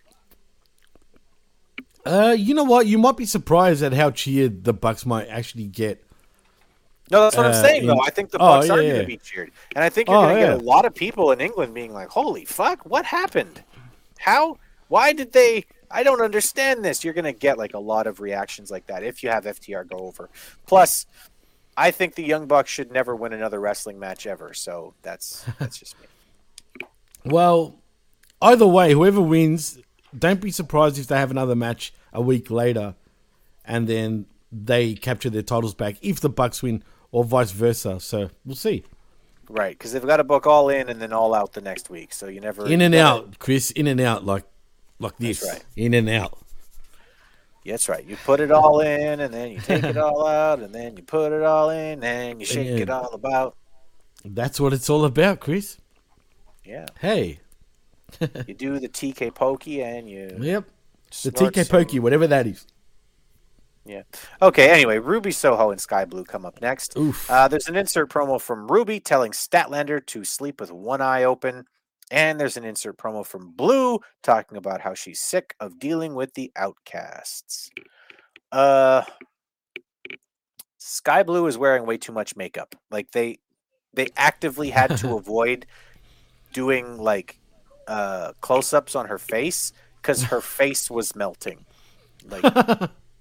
It's not. Is good. her face really that good, honestly? No. She's Her all about the is- back, bro. Her face is like okay, but like. Hey, you yeah, got that much fucking makeup on. I don't know, man. Like when I your face why. is melting, it's a problem. Yeah, she's probably been sprogged on how many times, bro? she gets around, bro. I'm not talking about like Tupac. I get around. I'm I mean, talking about Sky what Blue. that song was about, though. Oh, well, yeah, that's true. That, that is true. Tupac Actually, that saying, true. I fucks a lot. That's that's, That's true, what, true. Yeah, it's, it's like Well, it's she like- does. She gets around. It's like big pun. Not a player. I just fuck a lot. Um, I'm not fat. I just eat a lot. that's right. Even when you're on the air and I can hear you Yeah. crunching. Mm. Fat fuck. Um, no, I'm just kidding. Um, so Ruby is clearly trying to do too much with this kid in this match. Like she, She's what she needed, what she needed to do is is like, just tell her slow down, right? Like, here's what you need to do. I'm going to give you three big spots in the match, and we're going to do those three big spots properly, right? And then and then you know you're going to have to you know lay down because that's the way that it's booked, whatever, right? Like, but we're going to get through a few things right in this match, right? Or we're going to do something where, like, I'm going to show you how to get heat, and then you're going to do a really good comeback, right? But it was just like there was too much going on in this match. Um, and I don't know. I just think that Ruby's job here should have been to slow her down and walk her through a good, boring professional wrestling match where she did the right things instead of missing strikes by a foot and trying to do too much and just making it look like these are two people who don't know how to wrestle when I know Ruby Soho can wrestle. She Like, can, right? She can. And Sky Blue has a lot of potential, but she's got to be in there against somebody who can teach her and force her to slow down and do things right. I agree, and um, the thing she really does suck in the ring, man. Like, like Charles says in the in the chat, which is pretty true. Sky Blue needs to be more aggressive and take more in her in her matches. I agree. She needs to show more aggression, but also she needs to learn awareness in the ring. She's got no sense of awareness in the ring at she all. She really doesn't seem to know when to do the moves. It's like Exactly. she gets she gets how to do the moves, but she doesn't know when to do the When. moves. Right? Right. You've got to listen to the crowd, right? And hear when the- heels got enough heat and it's time to do a comeback, right? You've got to be able to hear and sense like when the right time to do the big moves is. Otherwise, it just looks like you're doing a, a gymnastics routine. And that's, I get it. There's a lot of people in California who love that shit. I don't. I don't love that shit at all. It bothers the hell out of me.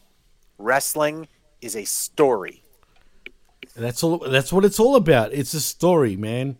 Learn psychology, learn awareness, learn how to move. You know, move around the ring a little bit because she just stops. It's almost like um, Ruby was calling every spot for her, man. Yeah. That's what it Yeah, came across and- as. But yeah, and it just seems like she's got a lot like i said she's got a lot of potential but she needs to be in the ring what you know like the best thing for her would be to be in the ring three times a week for a six minute match with serena deeb You do that for three months, and I guarantee you that kid will figure out how to how to be a pro wrestler. You know? Oh, like absolutely. And speaking of Serena Deeb, why haven't we seen her on television?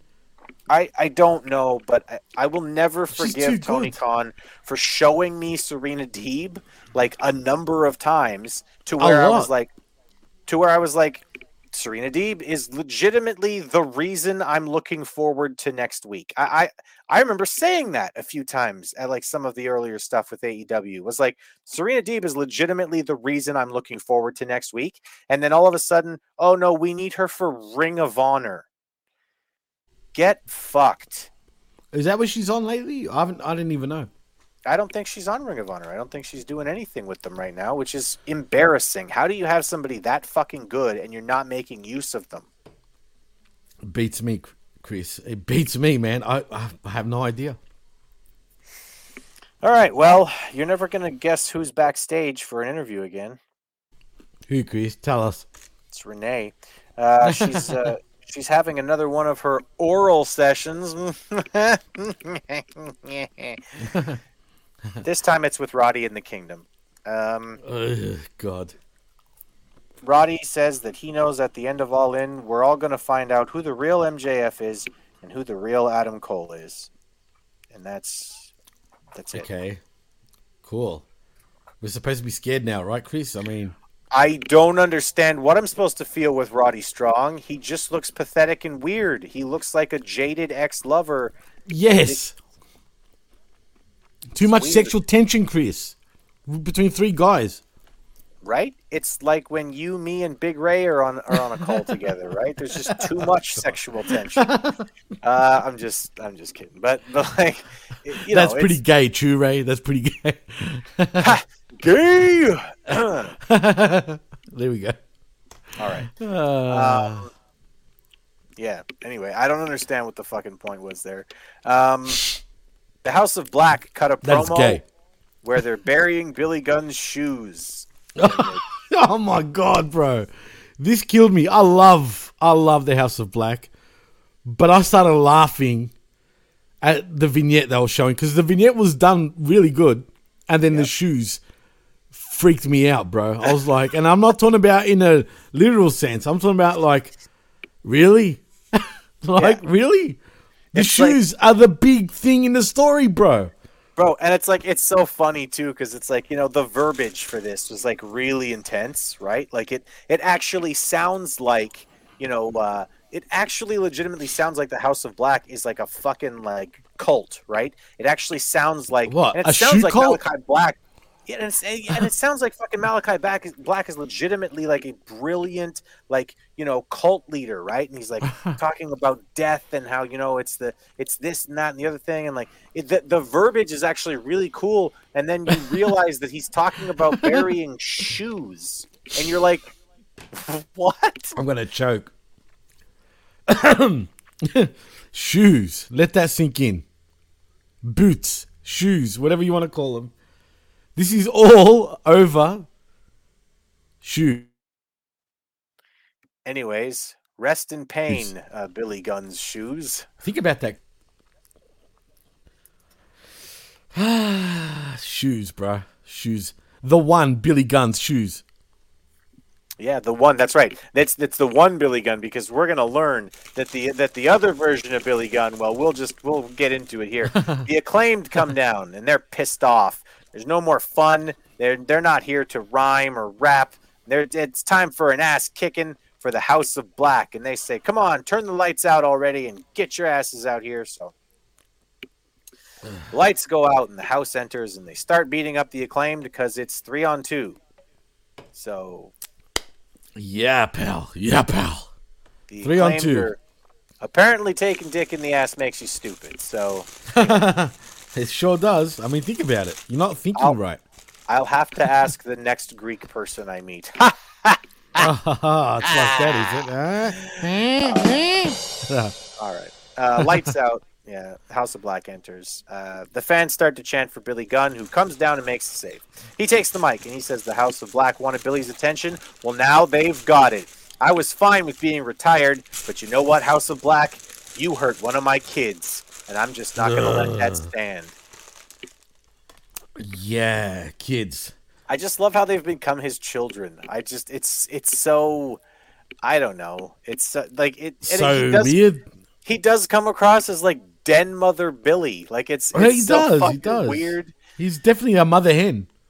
Anyway, yeah, I Billy. mean, he is. Billy lays Billy lays down the challenge to the House of Black for All In, and he says, "But the one Billy Gunn is is all done wrestling, and he's not he's not coming back, and he's not going to do he's not going to be part of the match. But the person who you are going to face is going to be a badass Billy Gunn. So apparently, badass Billy Gunn is coming back, ladies and gentlemen. I don't blame you, Hammer. I don't blame you, bro. He doesn't understand that Chuck and Billy Billy is the Billy we want to see with the acclaim. I know. I mean, come on. If you're gonna play with, I hate to say this, but with gay dudes, where's fucking Chuck? Where's Chuck and Billy? That was a good fucking thing. I really legitimately think that they could get something really. They can have two out of that. daddy asses, bro. They can have two dads instead of a mother and a dad. There's two dads. Exactly. I mean, it writes itself, man. I'm sure Chuck Palumbo is not fucking much to hire, like for a little bit. You know what I'm saying? Like, come on, how much is he going to be asking? He'd be more than happy to do something on TV again in 2023. Right, and TK wouldn't care if he did want a big fucking bunch of money. He'd be like, oh, "Okay, yeah, whatever." Sorry, he'd be like, he'd be like, There you he'd be like, "Oh, okay, Chuck, yeah," uh, and then we can have you come and uh, you'll do this great Yeah. uh, segment with uh, Come with, with Billy and the acclaimed, and you can be like the other dad. Isn't that cool? I mean, Cool. how long have we been hinting this shit for? It's been over a year. Hello, I TK. understand why they don't do it. It's it's it's a, it's a fucking money angle, and I've been screaming about it for a year. Where's Me Chuck too. Palumbo? And the thing is, I would like, I'm telling you, I'd find this fucking entertaining if it was to happen. But money on the table, as per usual, bro. That's what they do, this company, is leave money on the table and then we forget about it. They're fucking crazy. Anyway, Collision looks terrible this week. They they Yeah. did the rundown for the show, and I was just like, oh, so another two hours of dynamite then. Well, it, it, hence why the red ropes were in play tonight or last night. Bro, Because-. I'm bothered by it, and I know that they they're they're like, oh, like people are like, oh, they're only getting a half million views. Yeah, but just stick with it. Like They're already flying off the handle, bruh. Fuck. Consistency. Get the fuck out of here, Chris. There's no fucking consistency with this company. They were consistent with Collision being good for the first five weeks, but Chris, I'll give them a pass. I'll tell you why. I understand why they had to do this. It's because they're going to be in the, U- excuse me, in the UK. So obviously they're not going to be, you know, doing a taping in the UK. So they had to do it now. Oh, they did it tonight, is what you're saying. Like, yes. Oh, you didn't know that? Yeah, yeah, oh. yeah. They were doing it. Hence why I don't know if you noticed, but on Dynamite, the set was the collision set. The ropes were red as well. I completely missed it. So that Oh, wow. shows you how much you. attention I pay to what color the fucking ropes are. Give me good stories for fuck's sakes, and I'll pay attention. But uh, it's a good segue because apparently the Bucks and CM Punk can't be in the same place at the same time, but they were tonight, were they not? And aren't they gonna have to be at all in? Yeah. Because Punk and Joe is on that show, right? Well, yeah. So that's why all this talk and all this hoorah and all this bullshit. I find it all bullshit now in a way. I honestly just hope that like Mark Jackson comes out to his match with like bite marks and a black eye or something. I fucking hate that guy. Uh, anyway, What about um, the, the other Mark Jackson is going bald, man? Have you noticed that? He is definitely going bald. You, you know, when you're old enough to start going bald, maybe you shouldn't get to call yourselves the Young Bucks anymore. You're just the Bucks. But you know what's funny? His other brother, the other Mark, is the older one. I know, right? It's like Isn't that weird? Mark and his older brother Mark. Um, yeah. Anyway, Hardy's and Aussie Open are out next. Oh. Hear what I said there, Jimmy? Do you hear what I said? And I'm gonna Aussie, Aussie, this. Aussie. I'm going to repeat this, though, for all of the American announcers because none of them seem to be able to get this. It's Aussie Open. yes, like Aussie, Aussie. not Aussie.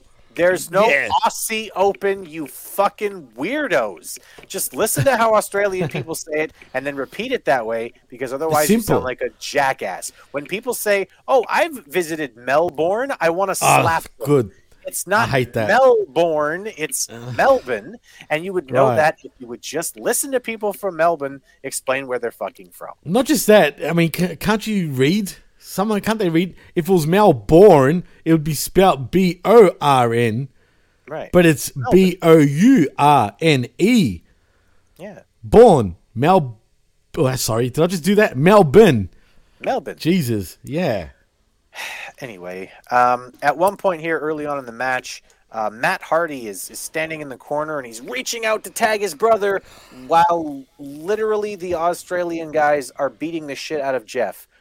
Yeah. Like they're both in the ring beating up Jeff, and Matt's going, Come on, Jeff, tag me in, brother. If they're cheating, you can get in the ring, Matt. What in the fuck are you doing? I'll tell you why. It's the retarded boys now, not the Hardy boys. Just saying. I honestly, man, the Hardys can't do this fucking thing anymore. They're nah, they're done, bro. good. They're done, and it's sad because you know what? They got squashed. I knew Aussie Open would win. I didn't think they would win this convincing though, bro. This was like shocking in many ways. Anyway, everybody cheats. The ref enforces no rules. The fucking main event here sucks. It's a big mess. Aussie Open win and say that there will be no double clothesline and no kangaroo kick. Uh, and then Cole and MJF come down to the ring. The Australians bail out, and then there's a the, leads to Cole and Max. Uh, it leads to Cole and Max uh, basically having a big hug in the middle there. So I'm not sure where Jimmy went to. I don't know what happened there. I just got kicked for some reason. But anyway, continue. Don't worry. Anyway, there's a big brawl, and that leads to Cole and Max uh, basically getting in each other's face and then hugging it out because this show continues to be super gay. Um, Oh, super gay. I'm gonna agree with Jeff actually, who earlier in the chat said that he gave this show a D minus. This show gets a D minus because it was really fucking bad. Um, but Christian was funny. That's about it. Um, for me, I'll give it a C minus because I enjoyed the the Ospreay Jericho stuff. I like the Christian thing for the right, fuck and of it. Santana and Ortiz are back. That that, that those were the two things that I that's went. right. Okay, yeah, Santana and Ortiz are both back, and um, fuck, man, I don't. Who like, cares? That segment was such a fucking waste. They could have got so much more out of that. I I'm annoyed. That's how you fucking bring people back, bro. Don't you know? Yeah. No, you got it exactly. When Goldberg, the next time, like when when they finally do get Goldberg to show up, you need to have him powder out and leave because Orange Cassidy's Powder out. Yep. And and and fucks Goldberg up. And actually, you know what? I want to say, I'm glad that now if you want to watch All In, was it All In or All Out? In and out. I don't know. Out in. Who knows? In. I think we're talking about the in. All in. Um, I'm glad that I don't have to buy it. I don't have to buy the pay per view. You know why? Because my cable provider is showing it live for free. I couldn't believe it. I was like, what? Oh, cool. I'm not paying for it. So if you want to watch it legally, you can with me. Dope. I will do that. Um, yeah. All right. Well, Jimmy, where can the people find you?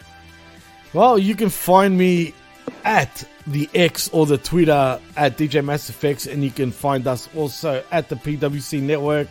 Please like and subscribe right here at, the PWCNetwork.podbean.com, where you can find all our shows, including this one, which is the Wednesday Night Skirmish, Jeff's shows, Big Ray Hernandez's show in the A show, but it's really April Hunter's show. I mean, you can find everything right here on Oh. the PWC Network. Shout Yes. outs to the to the to the uh, I don't even know what the hell the show was called. What if is that what is that what the title of the show is called that uh, Professor did this week? That was fucking awesome. Oh, yeah, yeah, It was yeah. a what if of of uh, what if um, Shane McMahon legitimately purchased uh, WCW. I loved that fucking show, bro. I was listening to that when I was at work. It's a great show, bro. north. I was Yeah, like, yeah. damn, dude, I need to give shout outs to the professor. I never do that. So, Prof, shout outs. That show was fucking killer. Yeah, go and check him out with Tommy Wonder for the Pro Wrestling Reflection and the Pro Wrestling Spotlight right here on the PWC Network. Where, you know what, they talk about wrestling today also. It's not just old school stuff. That is the emphasis, but they do talk on what's going on today. I love that show too, bro. I'm not going to lie. I actually listen to it religiously every week, as should everybody else right here on the PWC Network. Also, like and subscribe at mediagroup.podbean.com for all our affiliate shows and channelattitude.com where for five bucks you get the best talk in all of wrestling. And you know what's funny chris? You and i on, are on all the sh- practically a lot of the shows this week on channelattitude.com so that's pretty funny. If you want to hear more of us five bucks and you get to hear us. Five dollars. Get a, get a subscription instead of a face slap. Um, yeah yeah pal Yeah. Um, And happy birthday to the Ayatollah himself, Bin Hamin, which was his birthday yesterday. I know it's been cancelled, but I'll say it again. Happy birthday. And RIP to, to the Rotunda family, man, to Bray Wyatt. And Yeah, condolences. I mean, at the end of the day, yeah, that was the news and shocking stuff, man. Yep. Um, yeah, you can find me at all the places that Jimmy just mentioned. Um, specifically, Sunday morning at 10 o'clock uh, Central Standard Time. After the collision, we sift through The wreckage. the wreckage. Um, so go there and check us out there, and obviously everything that uh, you- everything that you find, everything that you love, right here on the PWC Network. Please share us out. Talk about us to your friends. You know, word of mouth is really the biggest way that uh, that podcasting grows. So go ahead and just tell people, hey, I, I listen to these guys. They're great. You know, go ahead and share us. Uh, we appreciate it. We appreciate all the love in the chat today. Uh, thanks, everybody. Everybody was, I mean, our chat was awesome again today. Yeah, Uh, Chris Willen was in the house. Um, the Hammer, Charles Alford was in the house. Homeboy 88. Uh, there is more. Dr. Jeff Lippman, Big Ray Hernandez, and many more that I'm not going to bother going through right now. But um, yeah, thank you for joining us as you all do week in, week out, day in, day out, for all our shows right here on the PWC Network and over at channelattitude.com via Hamin Media Group. Right on. Well, you can also find me on Twitter, on X, whatever the fuck you want to call it. I'm still going to call it Twitter because I'm an old man and I'm going to scream at the clouds until somebody pays attention to me. Twitter, god damn it! You can find me on Twitter. I'm at Chris Ambs1. You can go there to read everything that I have to say about politics, pro wrestling, and whatever the hell else I have on my mind. Homeboy88 wants to wants us to recognize his birthday. All right, it was six years ago because he's a six-year-old yeah. Fuck you, homeboy. Just kidding. Happy birthday. Um, Happy birthday, bro. But fuck you. nah, nah, I'm joking. happy birthday. Also, fuck you. This is the, the PWC giveth and taketh away. Um, Yeah. but yes, like Jimmy said, like Jimmy said, man, rest in peace to Wyndham Rotunda, uh, who passed away today uh, from a heart attack, and condolences to his family. And uh, hopefully, you know, the last hour or so, we've been able to take your mind off of things and uh, entertain you for a bit.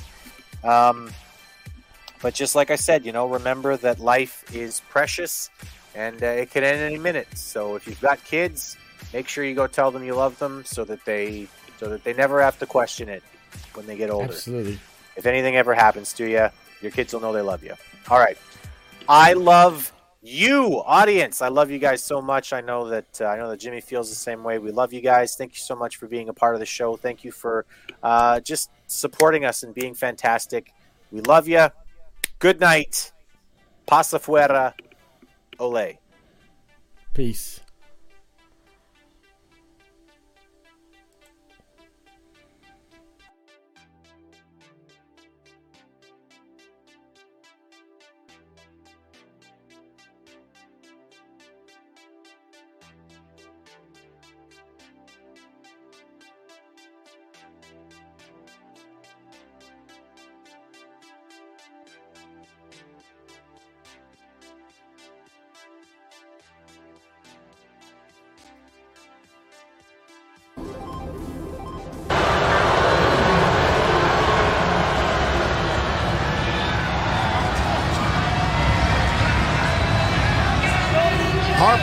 As we mentioned, found a way to way to beat the Flames. They put an asbestos blanket over those Flames, and now Bray Wyatt.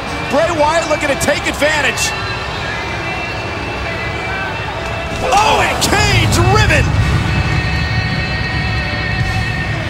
The referee's powerless. He's got to count the one, two, and three. Bray Wyatt and the Wyatt family.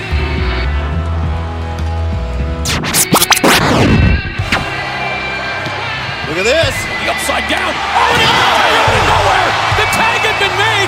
Randy Orton is the legal man.